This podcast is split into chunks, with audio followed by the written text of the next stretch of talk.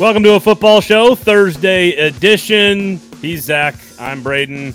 We are not in the Cast Collective studio because it's a very, very busy place to be, Zach. So, welcome to the show. We've got a They're lot a very of stuff. popular establishment. A very Uh, popular establishment. That is what we are here to do: is make them more popular. And so apparently, we've done our job, Zach. So Yes. good on good on us. We've got a lot of football to talk about. a couple of Lots Titans of practices. So much football. Titans got into some two minute drills today. It was so much fun to watch. Lots of energy. Lots of seven on seven. So we'll break down all of Thursday's practice. Take a look at the quarterback situation because we saw a couple of things happen to on Thursday on, on the practice field. Also, we'll get into some contract negotiation sort of speculation, if you will, Zach, on on the show today, uh, and then we'll do some rapid fire concerning things and things we're excited about. Right? Is that am I am I wording that right on the Yeah, I think group? I think you're wording that right. Excitement, concern, Yeah. you know, likes, dislikes, love, hate, you know, just I all did it- kinds of different stuff. We Synonym, this- antonym. we we do the show for the dislikes, Zach. That's what we're here for. Um, we're here for the dislikes. Um, of course, our wonderful and amazing sponsors with an S now. Uh, the Kingston Group, buildkg.com. You can get to them, of course, on the website there. Nashville's locally owned custom home and remodeling firm. Like I've said it before, Zach, if you're going to make a decision about your house, do not do it without talking to the Kingston Group, buildkg.com. My family uses them, so you should use them. And of course, our new sponsor for the football season, Weiss Liquors, right there on uh, Gallatin. Go to Uber Eats, search Weiss Liquors, and have booze delivered directly to your house in as quickly as 20 minutes. Zach, I believe you've coined the phrase um, Let them drive so you can drink. let them do the driving so you can do the drinking. I, I like that. It's You added way too many words. That's not how advertising slogans go. You gotta go. Let them drive so you can drink.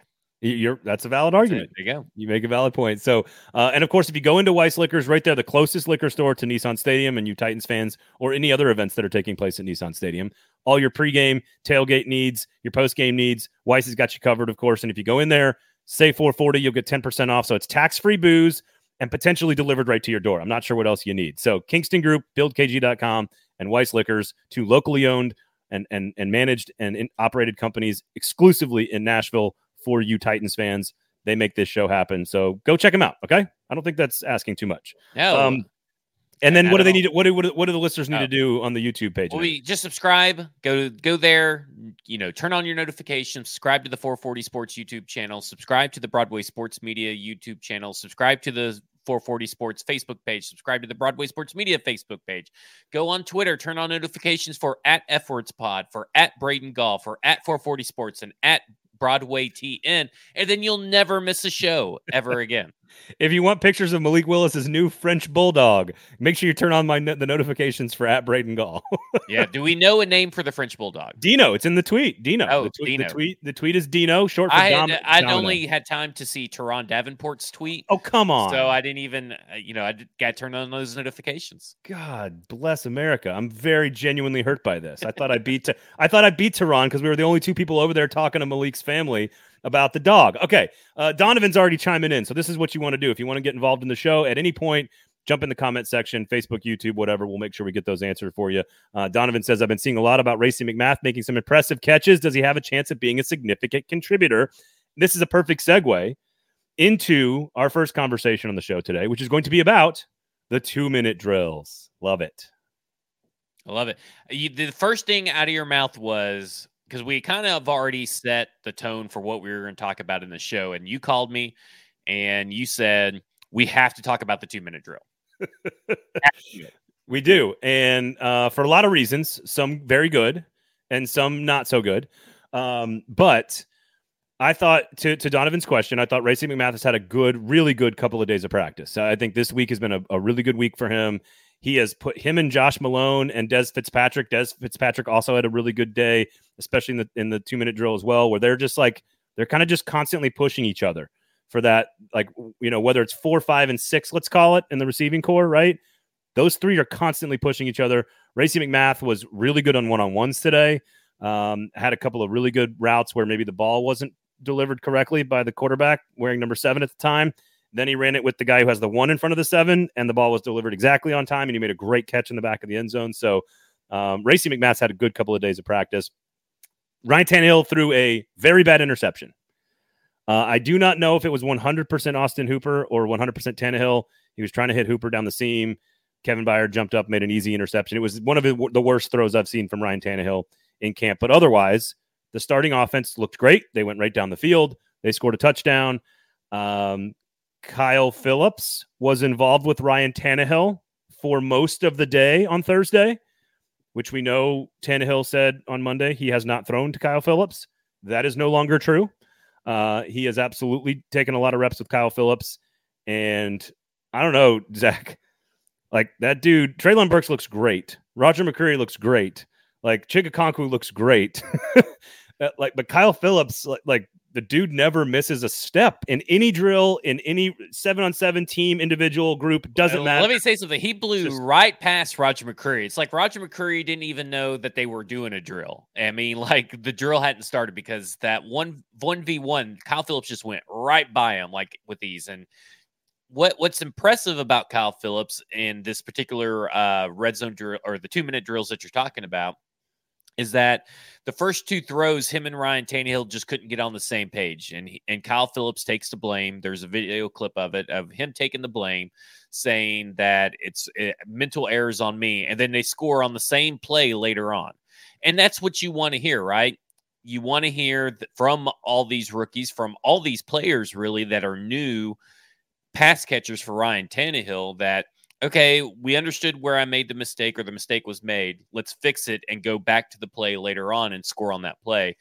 And I think it's massive that Kyle Phillips is finally getting pushed into the uh, rotation for the fir- with the first team offense. I think it says a lot about the mentality of what we have known this team is looking for, right? That ever yep. since Vrabel took over, I don't care who you are, you have to earn your spot. I don't care how much you are paid, you have to earn your spot.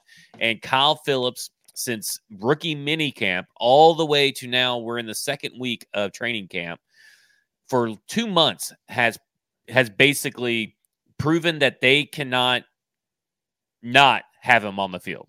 Yeah. Uh, and Mason Kinsey to his credit, had a really good day of practice on Thursday as well, especially in one on ones. Did some really good work to get open, made a couple of really tough corner catches on some good players. I think one of them was Amani Hooker, uh, I believe. And so uh, Mason Kinsey's not not rolling over and, and, giving up the starting job or the slot job or whatever we want to call it. He had a really good day. I, I thought the receivers, and this is sort of what we've seen. I think the receivers have had a great camp overall. I think the defensive backs are coming along and are having sort of situations where they've had good moments. I thought the defensive backs, uh, a couple of them actually, I got them written down here, Zach. Um, Tre Swilling had a couple of really good reps and one on one in the end zone. Theo Jackson, Greg Mabin, Shakur Brown. So like that's those are depth pieces. And Shakur Brown, that's the third time, third day in or third yep. or fourth practice in a row since he's been signed that he's made some kind of impression on this team. And we know from Vrabel's own mouth that they liked Shakur Shakur Brown coming out of uh, Michigan State. I personally like Shakur Brown because I thought that he was a very he wasn't athletically gifted. He's kind of like Elijah Molden and um, Roger McCreary, not the most athletically gifted, but they know how to play cornerback and they're they're just always in the right spot. And I, I think that eventually we'll have to revisit our 53 because some of these new people may end up making the back of the roster, but the very, very worst case scenario for Shakur Brown is that he's going to be on the practice squad here in Tennessee. I, I, think all the guys we are talking about in the seven on seven, the one on ones in the end zone, and the two minute drill, I think all of the players at defensive back and at wide receiver are playing are are there's a level of competition that has been raised even from last year, and definitely for the wide receivers because I think McMath is better, I think Kinsey is better, I think Fitzpatrick is better, even if slightly and then you're adding to it Burks and Woods and Phillips and all this other stuff. I, am going to say something that might blow your mind here. oh. You want to know who's really good in one on ones? Reggie Roberson. Geoff Swaim. Geoff Swaim. Well, I thought it was interesting today, and everybody needs to. I, I don't know what has happened this year, but everybody needs to start paying attention to the position coaches and their press conferences because they tend to be the best press conferences of the year so far. But Luke Steckel said that for a guy that's played 16 games, by the way, in 2021, not including the playoff game, he battled through injuries all season. Mm, that could be why Geoff Swaim and his blocking fell off. So maybe a healthy Geoff Swaim will get back to 2020 Geoff Swaim, which is still nothing to love in the passing game, but he's a veteran presence, which has been needed all over this this locker room so far this year. I mean, yep. everybody's talking about a veteran presence in some form or another, and all the rookies are listening to the veterans in some form or another. And you know, he's just going to be a really good blocker. So maybe he's going to be worth the overpay of $3 million as long as he gets back to 2020 blocking Geoff Swaim. Yeah. Um, the Tannehill interception, I think, was interesting, and we want to go a, a, slight negative here on the on the starting groups uh, run through the two minute drill because then Malik Willis and the backups, along with a bunch of backups on defense, they sort of went through their process going back down the other side of the field, and and we'll get to that in a second. But the, the interception was just, I think it was like maybe the worst throw of camp for Tannehill. I I I think it was I think Austin Hooper was running the right route. I, I haven't seen that if there was any conversation after the after practice about whether or not you know there was miscommunication there. It was just a bad throw, but other than that, like I haven't seen any problems from Tannehill. So there was kind of a we're all on the sidelines going like, oh, there it was. well, I will like, say this: Kevin Byard in the defensive back group, and he mentioned in his press conference they they heard and read everybody talking about well, Tannehill hasn't thrown an interception. Tannehill hasn't thrown an interception, and Byard like Byard has shown this whole offseason, he's like, well, if nobody else is going to do it, I'm just going to have to do it myself. Yeah. Yeah. And he went up and made the play, and it was very, the thing it was, is it was like an easy play. Yeah. Like that, that's the problem is that Tannehill made it so easy. Uh, by the way, Donovan says, congrats to KB. Well deserved. Getting his jersey retired.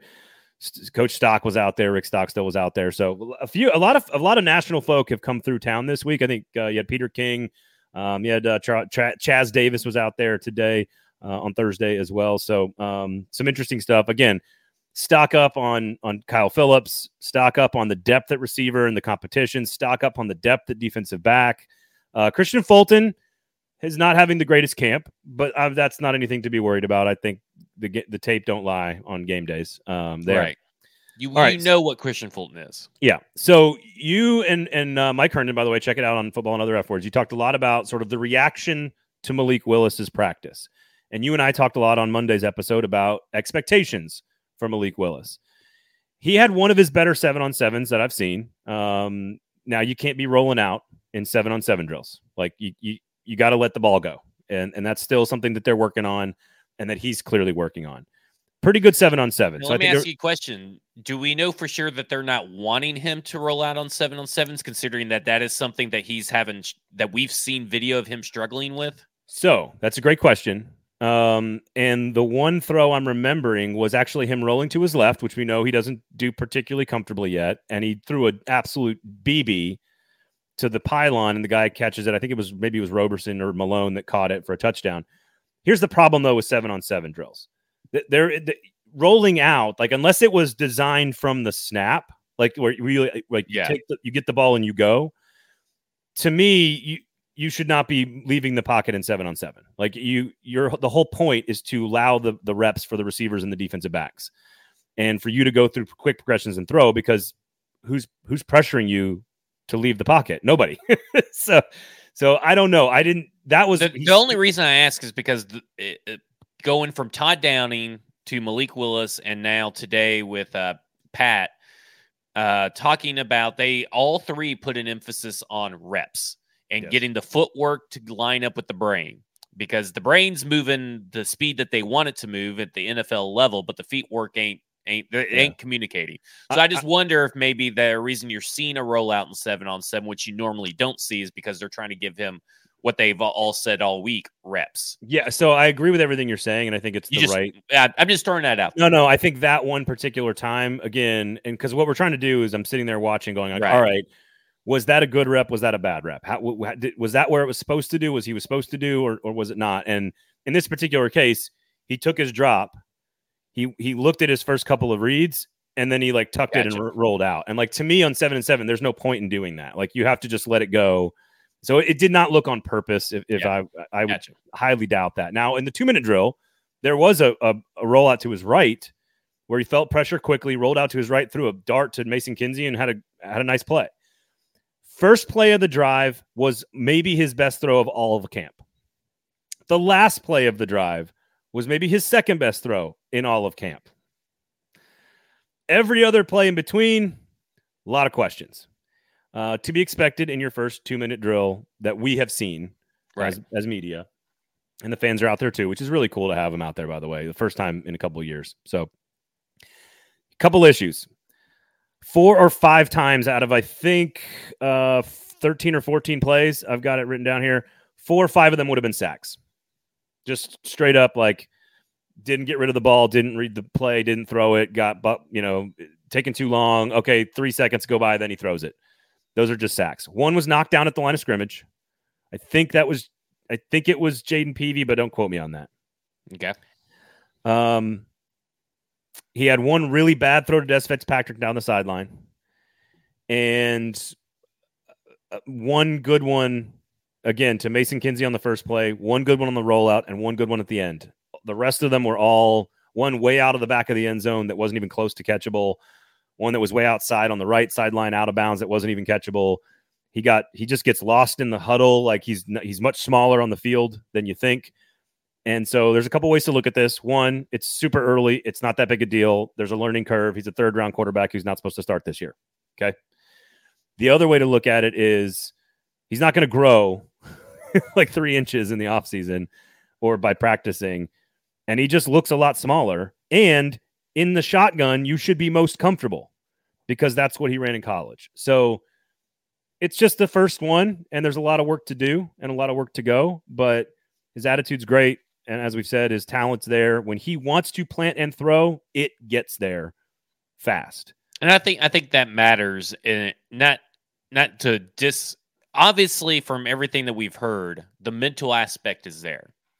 He uh, he retains the information, he doesn't make the same mistake twice mentally and he has good decision making skills according to his coaches and according to what his own admission is is that the problem is is maybe he's relying too much on his physical skill set and not enough on his mental game which is something that it's kind of like a they i think it was uh, rob moore talked about it uh, with treylon burks this is kind of like his welcome to the nfl moment is is going to be a whole season the welcome to the NFL moment for Treylon Burks maybe was a month. Everything else is going to be a full season for Malik Willis, and that's to be expected at this point.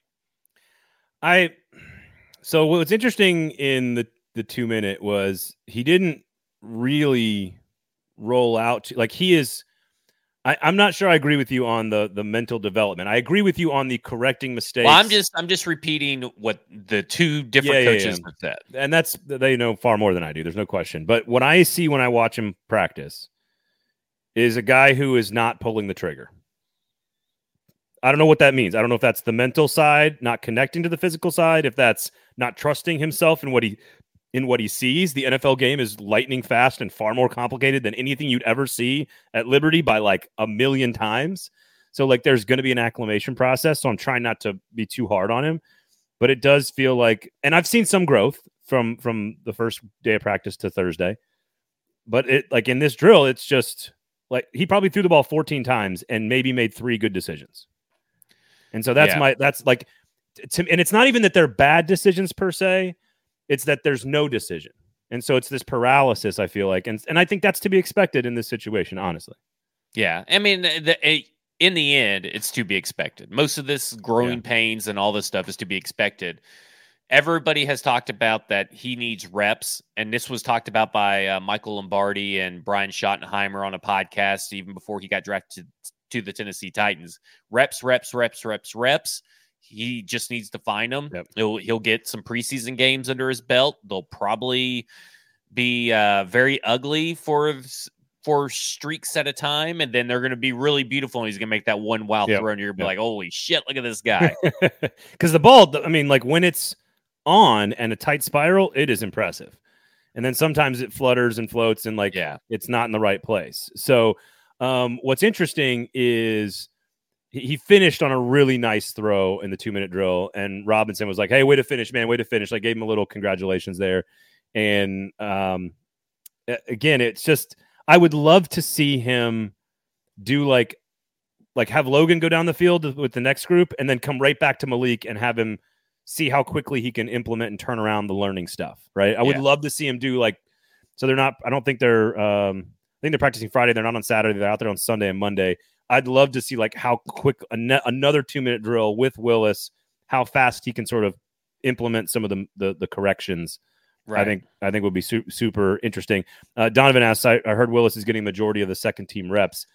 He he does in some drills. I wouldn't not, read too much into it, but not but not like like the vast majority of everything they do. It is Tannehill, Woodside, Willis. Yeah, I, I think people are going to take that quote and and think that it means that Willis they're trying to get Willis to push Logan Woodside out. I just think they're trying to get Willis reps. better personnel to have reps yep. with. Here, here's the one last point about the two minute. He was not going up against many defensive players that are going to make the roster. Yeah. So just something to be considered. Mason Kinsey looked great in that drill. Racey McMath looked good in that drill. Dez, Dez Fitzpatrick looked good in that drill. Like the, the, the receiving corps was had a really good day on Thursday. So, uh, oh, by hear. the way, last last thing here. Uh, not a lot of running the football, not a lot of work on the running game because none of the offensive and defensive veterans were on the field on Thursday. We should have probably mentioned that at the start, but Taylor Lewan, Ben Jones, Bud Dupree, Denico Autry, Jeffrey Simmons, like none of those guys were out there.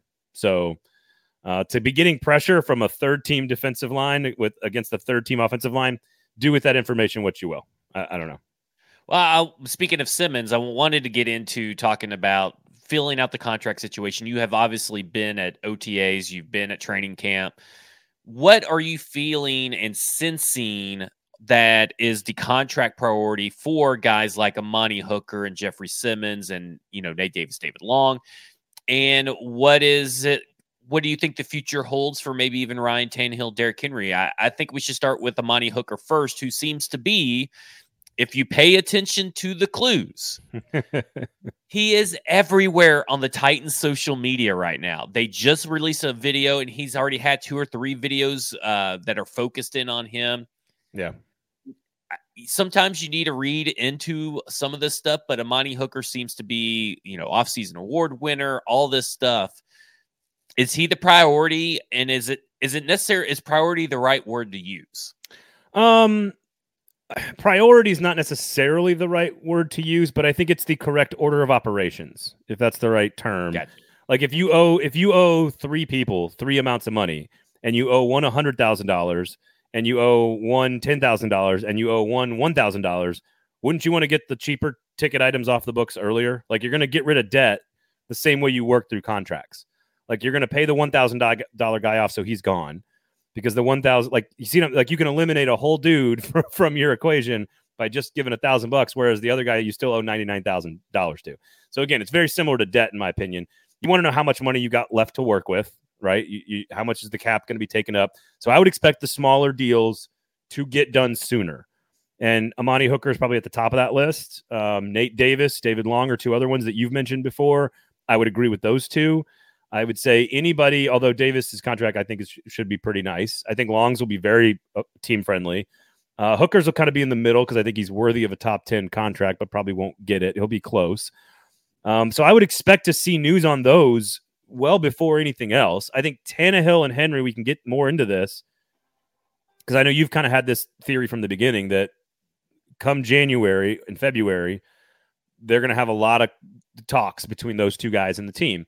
And there was also some rumblings in the summertime, and I, have I've heard these as well that Henry wanted to have some conversations with the Titans about about potentially reworking the deal. Um, the Simmons one is the big one that everyone's focused on, but here's the thing: you wouldn't know it. You you wouldn't know it if you were out at practice. If you're talking to anybody in the media, if you're talking to people in the press, talking to people at the Titans, talking to people on the players, like no, it's not a subject that people are are, are worried about. It's not a thing people are talking about. It's not. It doesn't seem like Jeffrey Simmons is too concerned with no, it. So, I, no, I mean, I think it helps that you know when you got 14 million guaranteed eh, because of a fifth year option, it probably helps loosen that up, yep. loosen your uh, sense of dread up when you got that you know coming in your fifth year. You're already getting paid this year. Now you're getting your fifth year fully guaranteed.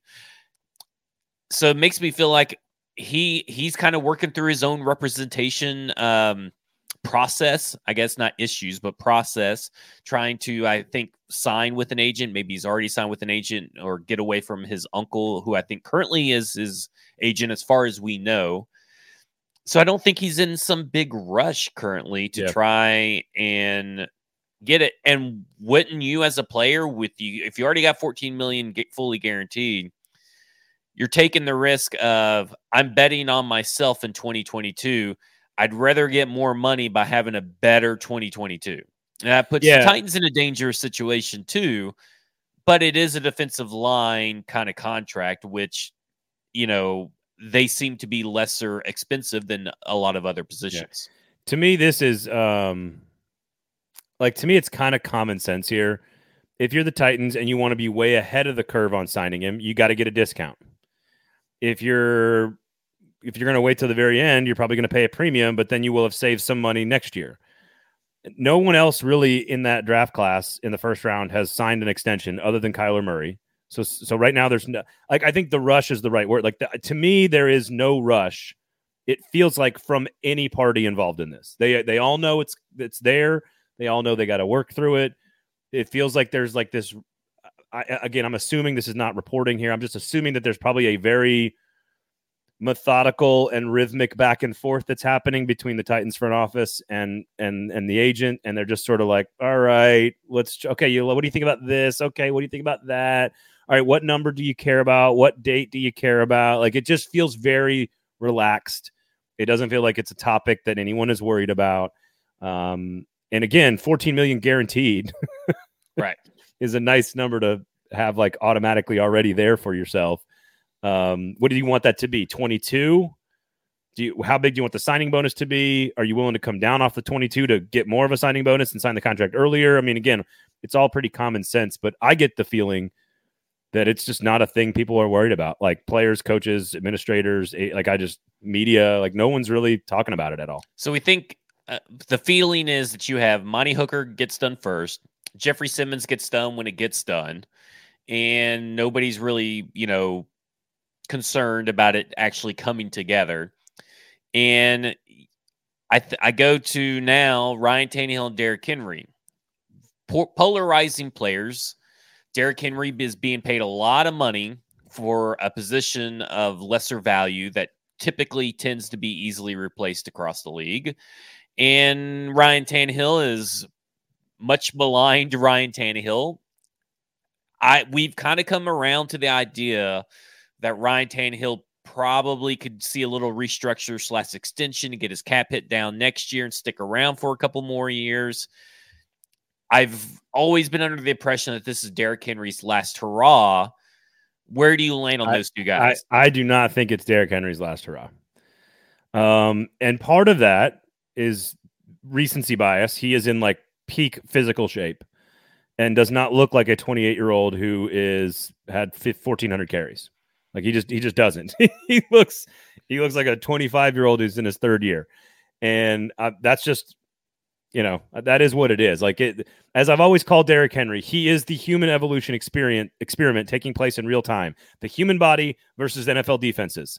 It's never won. The body has never won at, at this at this position, is Derrick Henry just different than all other humans that have ever been created? And it's possible. I get the sense that I, I, get the sense they're going to restructure the deal at some point to make sure they get at least two more years out of him to make him feel a little more secure and to maybe, you know, th- you get a few more miles on the car. I would say two more seasons, including this one for sure, so after, you think at least that. at least one more season after this one. I think at least one more, if not two. I could see that that third season from today, right? So that'd be 2024. Yes. That could be the one that's the gray area. But again, that all depends on how the deal is restructured. If it's a if it's all restructured for a one year big big payout, versus a two year big payout? Where's the cut date, right? Where you can cut bait and get out? Probably, I kind of feel the same about Ryan Tannehill in that sense is that, like, yeah. I think he'll get at least restructured or extended for one more year, and maybe it get, gets pushed into a kind of a gray area that they can get out of it next year to have that time to see if Malik Willis has truly taken the jump. Because the, the problem is with people saying you either know or you don't know. They mentally they know right? Mentally, according to what they say, they they know that he has the mental aspect. but he after preseason's over, the reps are only coming in practice against Yeah. you know some guys that he should eventually progress and beat. Now, if he doesn't eventually progress and beat up on these guys in practice, you know these second string, probably Well, but when no, I would say this. I, I, well, I was gonna say the people that he's gonna be facing in practices throughout the season are gonna be actual people that made the roster, unlike what Well, he's and- facing and- now. Uh, true, but here's another thing that, and I don't think you and I have talked about this, but it just sort of strikes me. If if Logan Woodside is sort of your number two on game days, like you like you like you think, and I kind of Yeah. agree with you on that. Like why? And and look at the quarterbacks on the schedule for the Tennessee Titans. Why would you not have Malik Willis running reps against the best defense that you have? Yeah, that's true. He probably will long. be a scout team type quarterback for the mo- for a lot of these uh, practice weeks. I mean, you're trying to replicate Russell Wilson. Do you want Logan Woodside doing it, or do you want yeah, there you I go. want I want Malik Willis running against the first team. So I think here's the here's the di- the biggest difference between Tannehill and and Henry is obviously his standing within the brains of the Titans brass. And I think the Titans brass is still very much let's see what Tannehill does this year. Let's see what Willis does this year. We'll make a decision after the season's over. I think they know as long as Derrick Henry is fu- fully healthy and doesn't show signs of slowing down, I think they have a, a, a more proven commodity that we're going to try to restructure and bring back with Derrick Henry. Whereas Tannehill, it's more like, uh, let's see what you can do. yeah, And and then it's either if Willis has shown enough, let's let's bring him back, and then we don't need Tannehill. Or if Tannehill's great, Willis hasn't shown enough, we need to restructure Tannehill. I think there's it is way more gray area with the quarterback situation. I think I just this may be the right or wrong decision. I don't know. But I get this sense that if Derrick Henry has 1,500 yards this year, a good season by his standards, and they cut him at the end of the year, that this fan base would revolt. Like I think, I think people would lose their shit. Yeah. I I, th- I think so. I th- I th- I agree, and I I wouldn't technically lose my shit, I guess, because it is it's he's just a running back, and I know, I you know. This is know. where this is where I fall on that kind of stuff at this point. You're now. very, you're very. It's not cynical. You're very pragmatic. Yeah, when it, very when it come- pragmatic. when it comes to the running back situation. Stony says, "I swear this show makes me smarter every Monday and Thursday." Go on, Stony. Go on. Here we go. Love it. Continue, sir. Continue. um, so there you go. I I would look at the smaller deals first. I would say Simmons. Absolutely, I would be. I don't know what I can gamble on. Like I'll, I'll, I'll buy Huxley like a diamond studded necklace or something. eh, Like if they don't sign Jeffrey Simmons in the next twelve months. Yeah, Like I, I, mean, would be shocked. eh, Yeah. uh, utterly shocked. And then I think Henry comes back, and I think Tannehill's the one that we are in. Let's see what you got this year mode. Yeah, So- I, I would agree. I, I think that the I don't think any even if they do have have grown confidence in Malik Willis, that's a that's a lot of confidence that has to grow with very limited rep availability given to him. Re- real, in, in real span reps. The, yeah, real reps in a span of a month to say, okay, well, we know what we got with Ryan Tannehill. Even if he's not that great in the playoffs, we at least we know we can win. You got to throw all that out if you're going to go with Malik Willis, and that's a big jump. And I don't know if that's a jump that the Titans are prone to make. Oh, right I think I think Tannehill's back. Yeah. I think Tannehill's back. Like that's my prediction. Not using. I'm not again. No, nothing here. Nobody talking. This is just me thinking. You can win 12 games with bad Tannehill. right. like, like, why would you throw that out when he still probably has another good couple of years? He looks like he's just as athletic. The arm looks good. He's making. He looks totally motivated. I don't have. I don't have any concerns about them making the playoffs with Ryan Tannehill for the next two years. Like none at all. Now, can you win the game in the AFC Championship? That's a different story. But Right. but as of right now, he's looked good, and I, I don't think he's going anywhere. Speaking at least of looking good, what about this Titans rookie class? Can we Oh, just man. throw a parade for this rookie class? I mean, this is just screaming 2019 all over again. But what what screams about what makes this rookie class different than previous the last two rookie classes at least the amount of just pure professionalism that these players from Theo Jackson. The only one you really don't hear much about is uh is Chance Campbell. It's really the only one that you don't really ever hear anything about. And eh, the rest of them, I mean, Kyle Phillips, Chig, NPF, I guess, is just you know working through stuff, and he's another one that you don't really hear about. But everything that whenever these guys are put in front of a microphone, they take accountability for their actions, they recognize their weaknesses, and they talk about what they're going to do to fix it. What else do you want from a rookie class, especially after you know the signing of Vic Beasley, the signing of Jadeveon Clowney, drafting Isaiah Wilson? Darrynton Evans would much rather be on Twitch than try to learn the playbook and play football. Wow. You know, you know all these things that have happened. I just can't get over it. I, I cannot give over get over this rookie class, and I'm just it has provided me with optimism heading into this season that I wasn't expecting because I was kind of expecting my whole thing was I'm not going to get too excited about this Titan season. It's going to be probably the same old, same old. They'll win 10 or 11 games. They'll look shitty on some games. They'll look great on other games, and they'll lose. Well, isn't that isn't that the isn't that the NFL? Like it sort of is, but I'm not going to like get emotionally invested like I typically yeah, do. Yeah. But here I am. These rookies are just they're not letting me not be emotionally invested, and I think it's okay. You're thirsty, for, buddy. I think it's okay for fans to buy into the hype. I I professionalism is a million percent the right word. Here's another word. They are craftsmen. Like oh, that, that's a good word. Like, I like that. Like Kyle Phillips is a craftsman of his position. Like that, he doesn't need to be taught much of anything about how to run routes and play the wide receiver position. He's limited in other ways. Theo Jackson is a craftsman. Chance Campbell is a craftsman. Um, Malik Willis, I, I heard this also this week. Malik Willis might be too humble, and that might be what turned off some teams to drafting him is that he might be too humble because sometimes you want a little alpha, right? You want right. you want your quarterback to be a little dog, have a little dog, like you want your wide receiver to have some dog in him. Go get the football. Uh, Burks is Burks is, to me. Burks is in like a, a different planet. Like Burks is just a physical specimen that is an extraordinary talent that does not come along very often. Hopefully, it works out. He's di- he's different.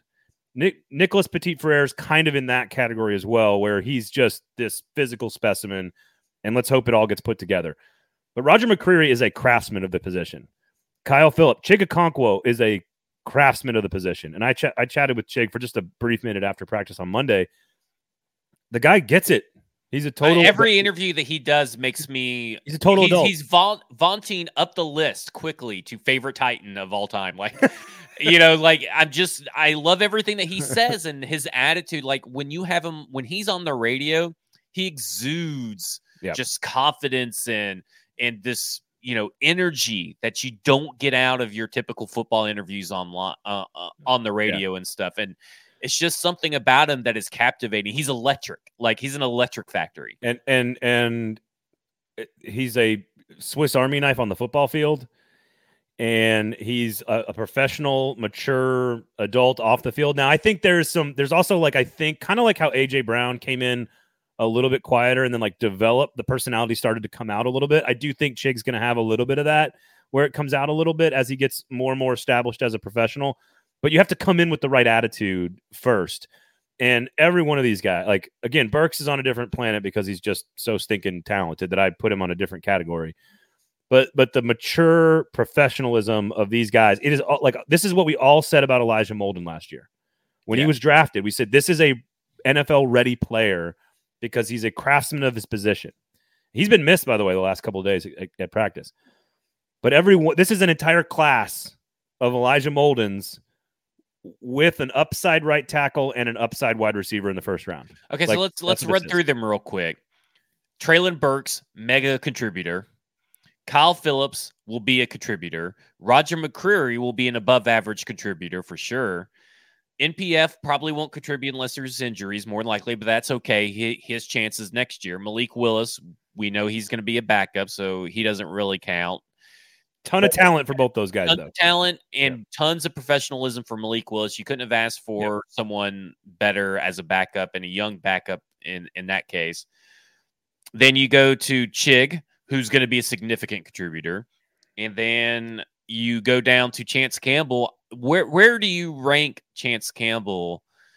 Is he, is he is he gonna be just a guy maybe on special teams for right now? The what has the Monty Rice injury done for him? Just real quick. What um he's got an opportunity And I think I don't think my opinion on Chance, Cam- Chance Campbell has changed too much. That like he's always in the right again, craftsman. He's always in the right spot. He always makes the right read. He's always in the right position. Never is never really asked to do the drill a second time. Um, but if he gets into a situation where the athleticism is the thing that decides the play, that's where he's just going to be a little bit. He's going to he's always going to have that one extra step that might that somebody's just going to be faster than him. Gotcha. Like you, and I think that's kind of what my opinion of him was coming into camp, mm-hmm. and I think I've seen that from him in camp. But again, like a total professional. Like this is a guy who's re- like there's a when he transferred to Ole Miss, he became the you know the heart and soul of that defense right away. Like because he just he's up here, he gets it. He's just mentally he's he's never and out. Theo Jackson going to the the oh, last yeah. six round draft pick, he's going to be a contributor. Dude, that I mean, that, you're talking about about almost a 80% hit rate of, and I didn't do any math, so we at least know was it five of three or uh, only three out of the uh, only three of the eight are not going to be like major contributors probably unless there was an injury ahead of them. Well, that would be 37.5% quick math there in the yeah. head. Uh, but here's you. the thing. I think you could take I think you could take Malik Willis off this list. Like I don't think I don't even think he counts. Like that was a luxury draft pick at a luxury position that you knew you weren't going to use this year. So like I don't even think if you're ranking these guys on how much they contribute this year, I'm not even sure Malik Willis even counts as a draft pick. Like you just sort of have to like put him on the shelf and say, "All right, we're redshirting you. We'll get to you next year." Well, um, I'll, I'll, say this: I'm just all bought in. Five out of seven. Yeah. What's better than that? That's a it's a it's a major uplift for your roster going for the next four or five years right? Would, and that's the whole point of trading AJ Brown now or back then was to be able to get an influx of talent like you see before you. You probably don't get three or four of these guys if you don't trade for AJ Brown because the other picks were involved in the other trades to get other players. Now, obviously, it's two weeks of camp. We got to be careful not yeah. to go go nuts here and overreact. I'm allowing it. Lose our lose our heads, but I've, I've also been at training Titans training camp now five or six years in a row, and or minus the, the COVID year, and I, I know a, I know a professional rookie when I see one in the first two weeks of camp. So right. Um, oh oh Hassan Haskins, what are we doing? Oh my gosh, Donovan Donovan, Donovan Hassan Haskins wow. should be a contributor as well. What do we do? Our apologies, Hassan, who also looks like a professional and who also like sounds apparently really fast, a lot faster than what people expected. He so here's the only question I have about him because I don't I, I love the way he catches the football. We've talked about his hands out of the backfield. They're going to use him that way. They used a lot. They they used a lot of Jordan Wilkins uh, on Thursday a lot. So I, to your question about four or five running backs, like I could see Wilkins working his way into that conversation. Haskins just has to. He runs a little too upright. Like he's a very kind of like you know how Adrian Peterson always ran like he looked like he was like you know carrying dinner plates or something. Right. Like Hassan Haskins runs a little upright and so he's gonna have to be careful about that. But otherwise, big legs, physical, strong, great hands catcher of the football, kind of does everything they want. Really good number three running back. I think where he is right now. So yeah. Let me ask you a question because I got a question for Mike Miracles in the chat. It's not really a question, it's a comment. And Mike Herndon, who has said that he's very surprised that you don't think that Chance Campbell's athletic enough because he sends me the uh, the mock draftable spider chart with the measurables and everything for the measurables he's in the 90 the 90th or 85th percentile so four linebackers in the uh, 2022 draft class. The where he lacks is the size. Would you like to revise your statement and no. maybe go you just don't think he's athletic enough nfl athletic enough? Well and it's not that he's not um, and that's why i am kind of being careful with what i'm saying because i don't necessarily disagree like it's when it's when the play will be made specifically relying exclusively on pure God-given athletic ability. Like you've you've put yourself in the exact right position. And some of this isn't fair because I saw a lot of this. You see a lot of stuff in seven and seven, and you're going to have defensive linemen helping you, and you're going to have safeties helping you, and all this stuff. But if he is like, let's say he's matched up in man-to-man coverage, which you're not going to do with him much, against a running back, for for example, and it's he's already coming out of the flats on a flat route, it's just a really hard cover for him. Um, I, but I he's he's a little undersized too. I don't think that's yeah. Know, I wasn't. I mean, David Long's like the smallest linebacker in the entire NFL, so I don't. Right. To me, that's not as big a factor. It's gotcha. Now, now, if he's going to play a traditional inside back, and they want him in there on, you know, first and ten on running downs or goal line situations, like I think that's where he's going to excel. So he's kind of like Zach Cunningham, sort of. is what you're saying. That, Yeah. not necessarily that he uh, is Zach Cunningham, but like he's better on first and second down than on third down. That, that's that's that's accurate. I think Cunningham is far more. Maybe back when he was at Chance Campbell's age, Yeah, Zach Cunningham was far more versatile and explosive, come off the edge, intercepting passes. Like he did, like Zach Cunningham was a freak at Vanderbilt, like uh, just athletically, and then for the Texans for a few years as well. Um, so okay, I, I I can I will make sure. Here's what I'll do. I will I will go back and do more diligence on Chance Campbell just to make sure because Dylan Cole's getting a lot of run at that linebacker position where Monty Where- Rice, yeah. where they want Monty Rice to be. yeah. I like Dylan Cole, by the way. Come on, that- Miracles. That's neither here nor there. All right. We're let's go through just real quick, rapid fire. We're going position by position. One thing you like, one thing you're concerned about. One thing I like about the quarterback position group right now is just how it's laid out. I love that they're going to be able to carry three quarterbacks. I love that Ryan Tannehill has the, is the confident leader, the the the starter. I love that Logan Woodside is just the fill-in guy when need be, but he's also over there teaching other players, eh, specifically today in camp, on another field what the offense is about. Which all bodes well for Malik Willis, who's the high upside rookie, who you kind of really don't want to come in, but it'd be kind of exciting. In It's the one thing I preseason- like. You you and you and uh, Herndon were talking about it on F words. Love how it. I'm fun so excited for the how preseason. fun the preseason's actually going to be because of Malik Willis, and I totally agree. I think the room is in great shape. I think the only question I have about the room for 2022 is upside of Ryan Tannehill in a playoff game. Like that's it. Like I don't have. I think That is even- the biggest concern for me it. right now. yeah. The the only like again, I think mediocre Ryan Tannehill can get you to 11 or 12 Yeah. wins and win the And- division. And So, let's say this for concerns, obviously, are always going to be health, right? You know, my concern is what happens if he goes down, but we need to provide you with something different. And I think the biggest concern for this quarterback room is their success in the playoffs. Yeah. And and I, I think the the one area I might be concerned about, and it's not it's it's health related, but it's not he- like truly. It's like if Tannehill's out for two and a half games, you're going to go to Logan Woodside, not Malik Willis. And Logan Woodside, to me, I'm not sure he's good enough to win you those two games. Maybe he Yeah. can keep he can give you a win if you've got the lead and he comes in to replace Tannehill for a lot, like a chunk of time. Uh, if he's got to start three games, I think you're looking at one and two is like your best case scenario. Um, that that'd be my only. Th- otherwise, I think Woodside's an asset to the development and the teaching of, of Willis. The obviously what I love about the running back position is going to be the addition of Hassan Haskins, and I also like it because it helps alleviate some of the carries off Derrick Henry. Because really, my biggest concern is Derrick Henry starting slow for the fourth year in a row. Like it's every year he starts slow in September and October, and they rely too heavily on him. So my biggest concern is essentially the rushing attack uh, being used too much on first and second down in these early months when Ryan Tannehill and this offensive pass weaponry they has should be getting the bulk of the focus. My, my only concern at running back is if Derrick Henry has 230 carries like before October. Yeah. like that, that that and that may not even affect this year's team. That could affect next year's team or the team after that. I, this is the best position group on the team. Whoa, really? I, I mean, I think Dontrell Hilliard is fantastic. Wow, best I- position group on the team is It- that's well, okay. strong. That's strong praise. I, I mean, Le- you said least it. concerning. Least con- you said you said what are the concerns? This Yeah. is the group I have zero concerns about. Gotcha. Like I just don't have any concerns about him at all.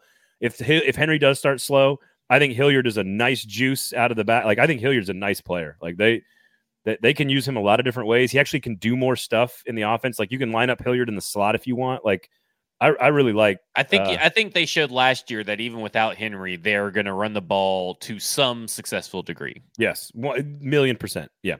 Um other than that, I don't yeah, I don't nothing really at running back. So The only thing I have a posi- concern about the tight end position is there's really only three that you can count on. I know people love Tommy Hudson, and there, there seems to be reports coming out of camp that the team loves Tommy Hudson. But I have seen Tommy Hudson play in the NFL, and I've seen him move his body into the wrong spot to where Ryan Tannehill throws an interception in that Colts game and I think it was week three.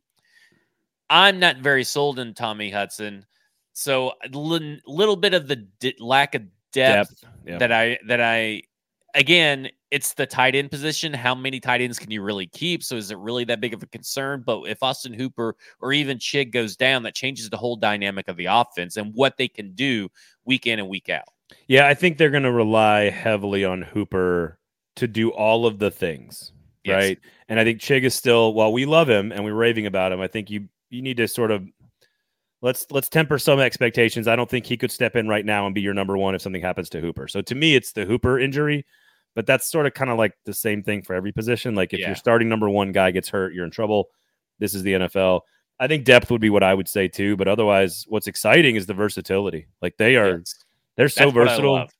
Like they've got like they've got a guy who can do a little bit of everything. They got another guy who can do a little bit of everything. They got another guy who's like okay at some stuff makes them like, it makes them less predictable, and I that's yes. what I love about this is that they this is trending to be a less predictable offense. Yeah. Now, when I say that, I mean formation wise and uh, the defense seeing, oh, Geoff Swaim's out here. That means they're running the ball. Oh, Firkser's out here and Geoff Swaim's on the bench. That means they're passing the ball.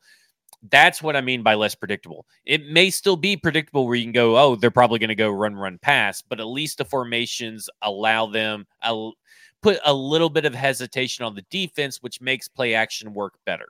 They they can go 13 personnel and and put line up running backs and receivers anywhere they want to.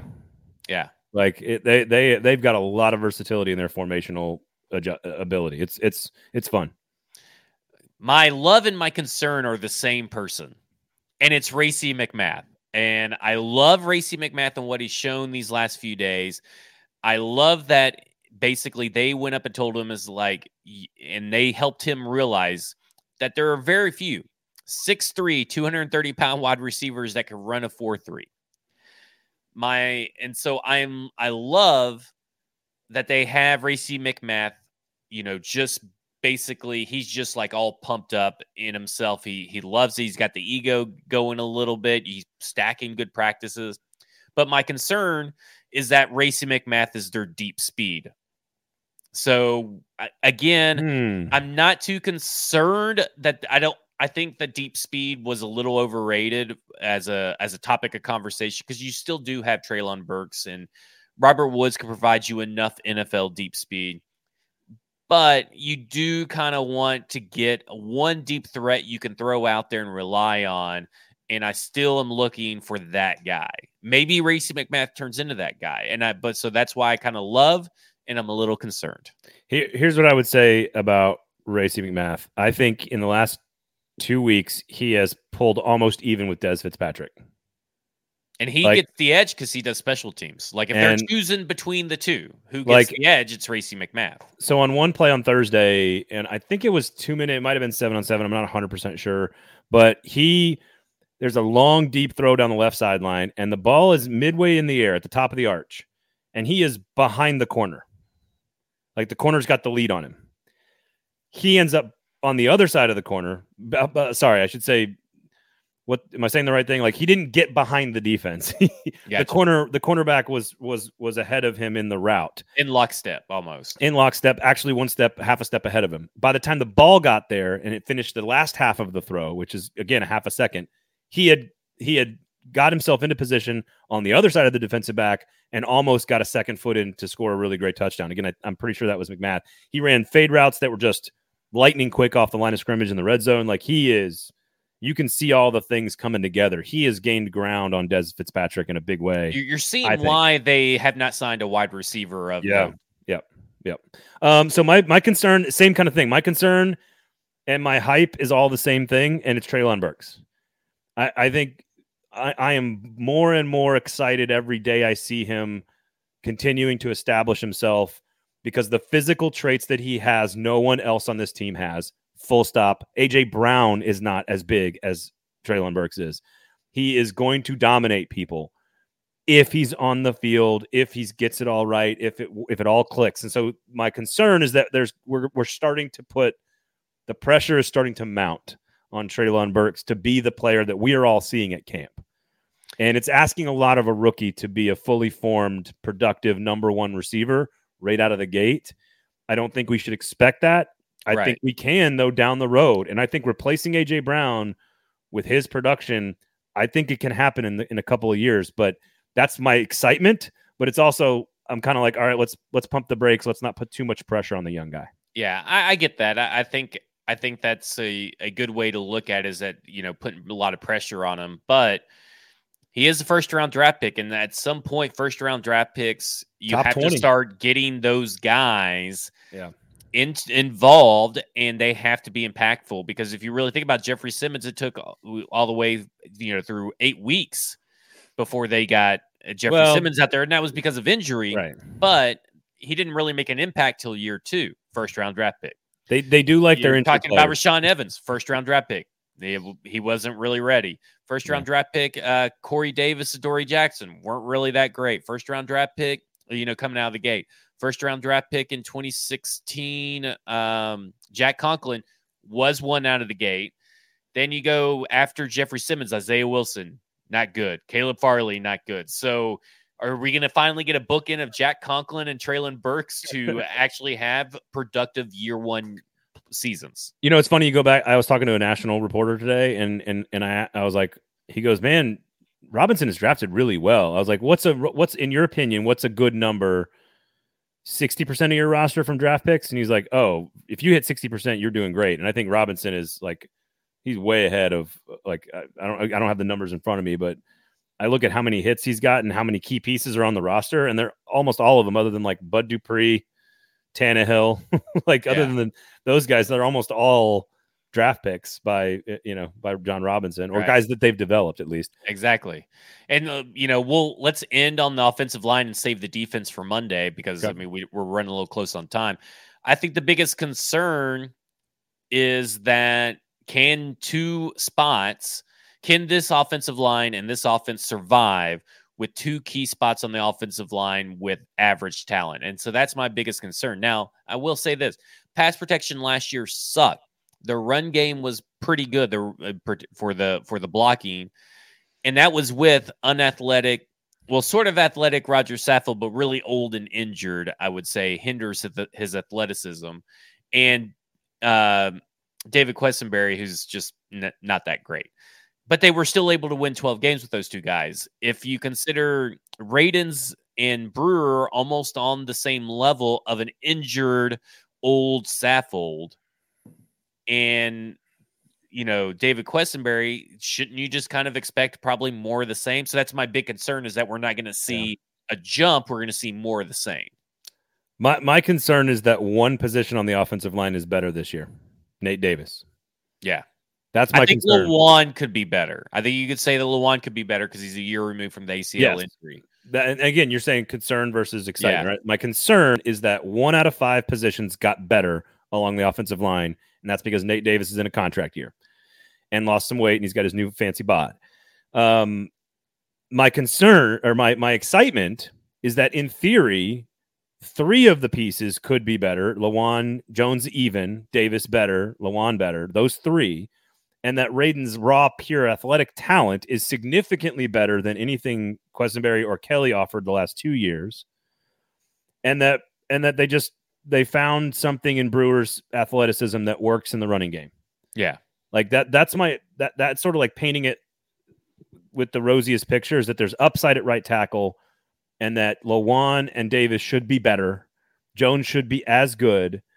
That's my that's sort of like my positive spin on it. The negative is that this is by far my biggest concern on the entire team, and that only one position might get better. Yeah, fully fully agree. So there you go. There you go. Um, you know what you should not be concerned about? What's that? Big issues with your house, because if you have one, renovation, construction, resale, renovate, whatever. Kingston Group, it's right, it's right there. Kingston Group. BuildKG.com is the website. Don't worry about a big problem with your house. Call Kingston Group. They will take care of you. Have a conversation. I guarantee you'll be better off.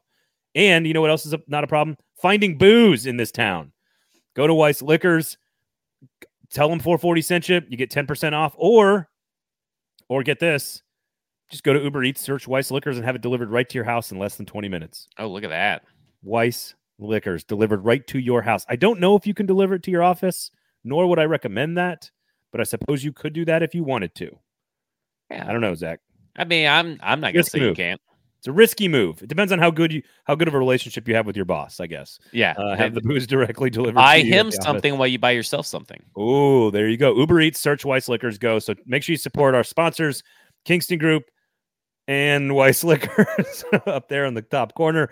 Uh, we do appreciate you guys. Turn on all the notifications as well. We'll do the defense rapid fire with concerns on Monday's edition. Uh, and of course, we've got a couple, we've got two big practices on Sunday and Monday before we get to our show on Monday, and we'll get to preview a football game. Zach, Oh, I love it. we I'm get to excited. preview a football game. Uh, Zach, where can people find you? They can find me on Twitter at FWordsPod, and you can find my written content whenever I uh, do write at BroadwaySportsMedia.com. There you have it. You can get to me on Twitter at Braden Gall at 440 Sports. Turn on the YouTube notifications, all that great stuff. We do appreciate your support. Thank you guys all for hanging out with us. Rate, review, subscribe, and again, please share the show. For Zach, I'm Braden. This has been a football show.